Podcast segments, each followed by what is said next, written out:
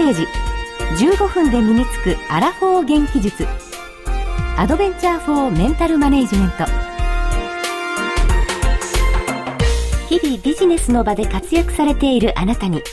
そしてこれから活躍したいと思っているあなたに。仕事や人生をもっと充実させるヒントをお届けするプログラム。ビズステージへようこそ。ラジオ日経の薬師陣美穂子です。この時間は15分で身につくアラフォー元気術アドベンチャーフォーメンタルマネジメントをお送りします。この番組ではラジオをお聞きのビジネスパーソンの皆さんに自分自身と向き合い主体性を持って生きていくためのヒントを全26回にわたってお届けしていきます。今回はその19回目。講師は NPO 法人ソフトパーク理事の竹中義雄先生です。竹中先生には今回から4回にわたって企業組織を元気にするにはというお話をしていただきます。竹中先生よろしくお願いします。よろしくお願いします。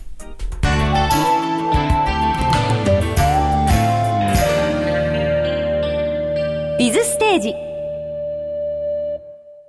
NPO 法人ソフトパークの竹中義雄です。ラジオ日経の薬師陣美穂子です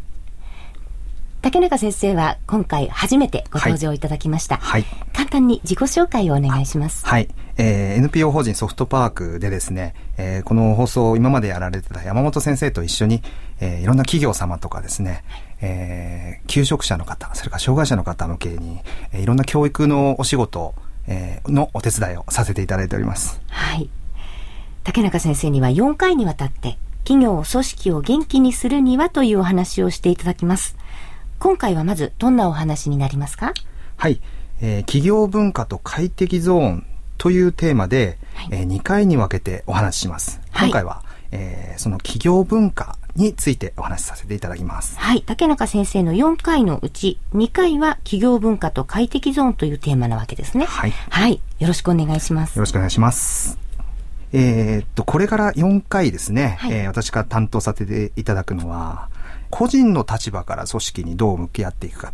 ていうことがですね、私のテーマになってきます。今までは、はい、えー、個人の人生だったところ、それを組織にどう向かっていくか、というお話をさせていただきたいと思いますので、はい、で、まず1回目ですね、企業文化っていうお話をさせていただこうと思うんですけど、はい、企業文化って言ってもあんまり、そのですね、あまり普段使う言葉ではないですよね。そうですね。なんか妙に高尚なイメージ、感じがしますよね。はい、で、なのでここであの私がお話しさせていただく上での企業文化っていう言葉をちょっとこういう解釈で捉えていただきたいんですけど、はい、えー、この企業の中で、えー、社員が共通して持っている、えー、物事の考え方ですとか、か捉え方ですね。で、その価値観とか行動パターン。社員がみんなで共有して持ってるそういう考え方。ルールブックとか、それから社則とかにはなってないようなんだけど、えー、確実にそこには存在するというものを企業文化というふうに、えー、ここでは呼ばせていただきます。はい、えー、で、ちょっと企業文化について掘り下げてお話したいんですけど、あの、まあ、人だったら人柄っていうのありますよね。はい、だから家だったら家風っていうものがあると思います。はい、企業にもそれぞれあの独自の社風とか企業文化っていうものがあります。はい、それぞれ別々でですね。で、えー、それは文章となってなくても無意識のうちに、えー、行動する、はい、えー、社員のためのこう行動規範になってるようなものなんですね。えー、で、その行動するための規範になるので、はい、結果的に業績がそこで大きく影響されてくる。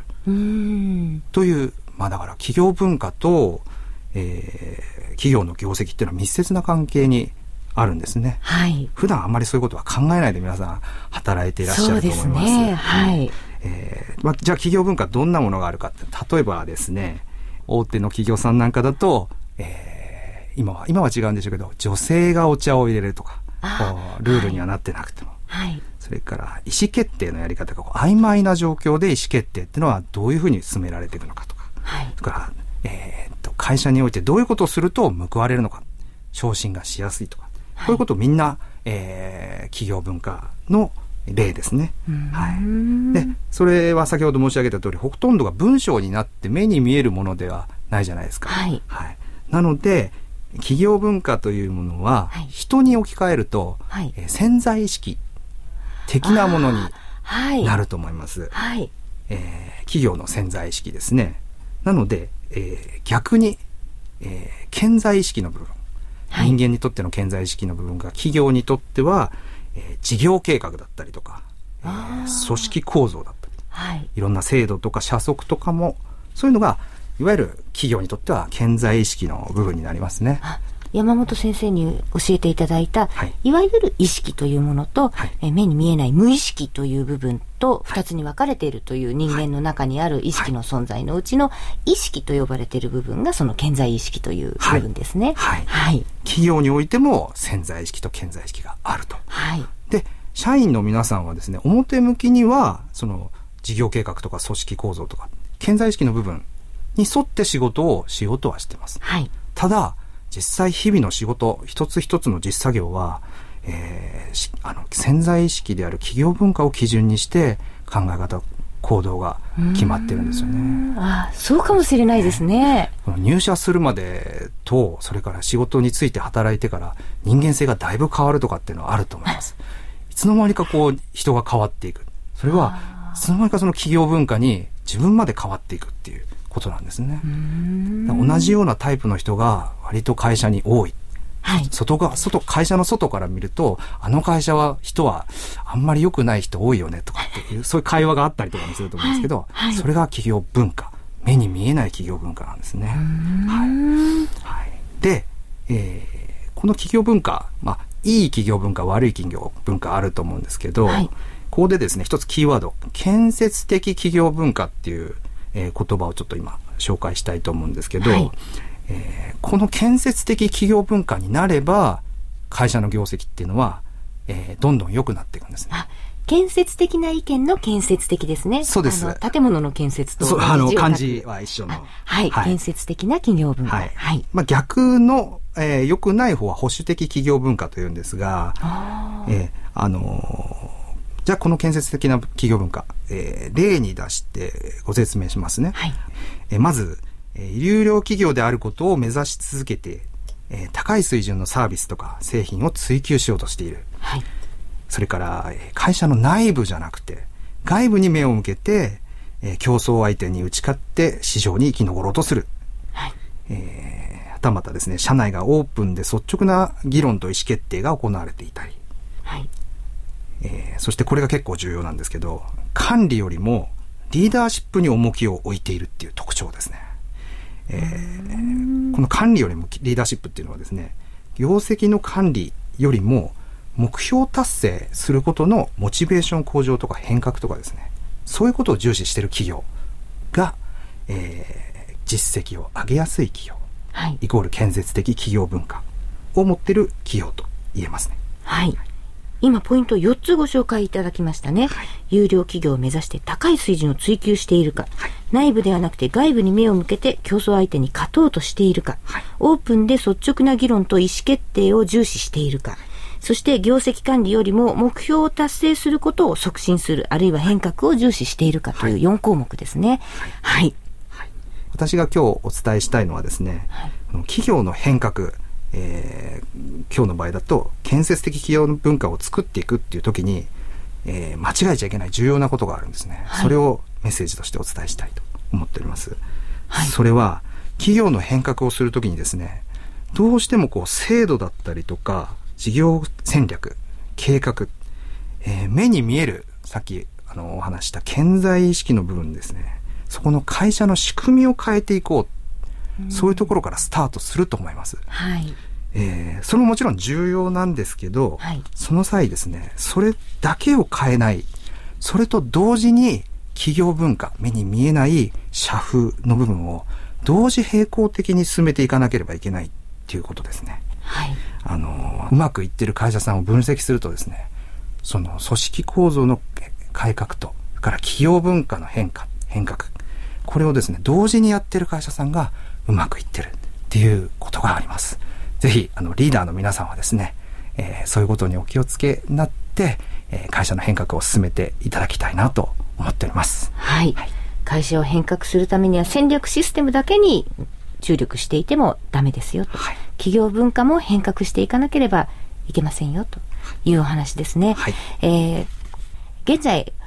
小田義之先生のスキルアップビジネスリーダーへの道という有料版を配信しておりますが、この、えー、企業のアファメーションとか企業の文化というようなお話について、え、こちらでもお送りしています。え、ぜひ今回の内容についてさらに詳しく知りたいという方は、え、スキルアップビジネスリーダーへの道の第2回もお聞きいただくと参考にしていただけると思います。さて、今回は企業文化というテーマでお話しいただきました。先生、次回はどんなお話になりますか？はい、えー、お話の続きですね、企業の快適ゾーンというテーマでお話しさせていただきます。はい、ぜひ皆さんお楽しみになさってください。竹中先生、今日はありがとうございました。ありがとうございました。お送りしてまいりました「ビズステージ15分で身につくアラフォー元気術」今日より元気な明日につながるヒントは見つかりましたか？ビズステージではもっともっとヒントが欲しいという方のために有料版をご用意しています。有料版は毎週火曜日と木曜日に発売。今週火曜日は会社なんか辞めたいと思ったあなたに今ここで考えてほしいメッセージ。それでも今会社を辞めますかの第6回を発売しました。また木曜日にはリーダーの条件迷わず行けを発売。ゲストには前回に引き続き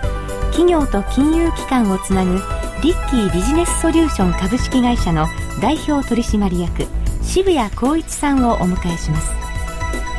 竹中先生今回のリーダーの条件迷わず行けは渋谷光一さんに逆境を乗り越えて今取り組んでいる仕事。特に地域から日本を元気にするという試みについてお話しいただきます、はい、渋谷先生はあの本当に大変いろんな経験をされている方ですのであの非常に興味深いお話が聞けると思います。そうですね。はい。ぜひ皆さんもお楽しみにしてください。1週間に15分。自分のための投資を始めてみませんか？それでも今会社を辞めますか？第6回リーダーの条件迷わず行けはともに税込315円で発売中です。パソコンで聞くタイプや手軽に聞けるポッドキャストタイプなどをご用意しました。詳しい購入方法はぜひビズステージの番組サイトでご確認ください。ラジオ日経のウェブサイトからアクセスできます。そして番組ではあなたからのご意見ご感想をお待ちしております。ビズステージウェブサイト右端の下の方にご意見お問い合わせというリンクボタンがあります。また携帯電話からは公式サイトラジオ日経モバイルにアクセスしてください。ご意見ご感想楽しみにお待ちしています。それでは今日のステージはここまでです。ビズステージ15分で身につくアラフォー元気術アドベンチャーフォーメンタルマネージメント。お相手は NPO 法人ソフトワークの竹中義雄とラジオ日経の薬師陣美穂子でした。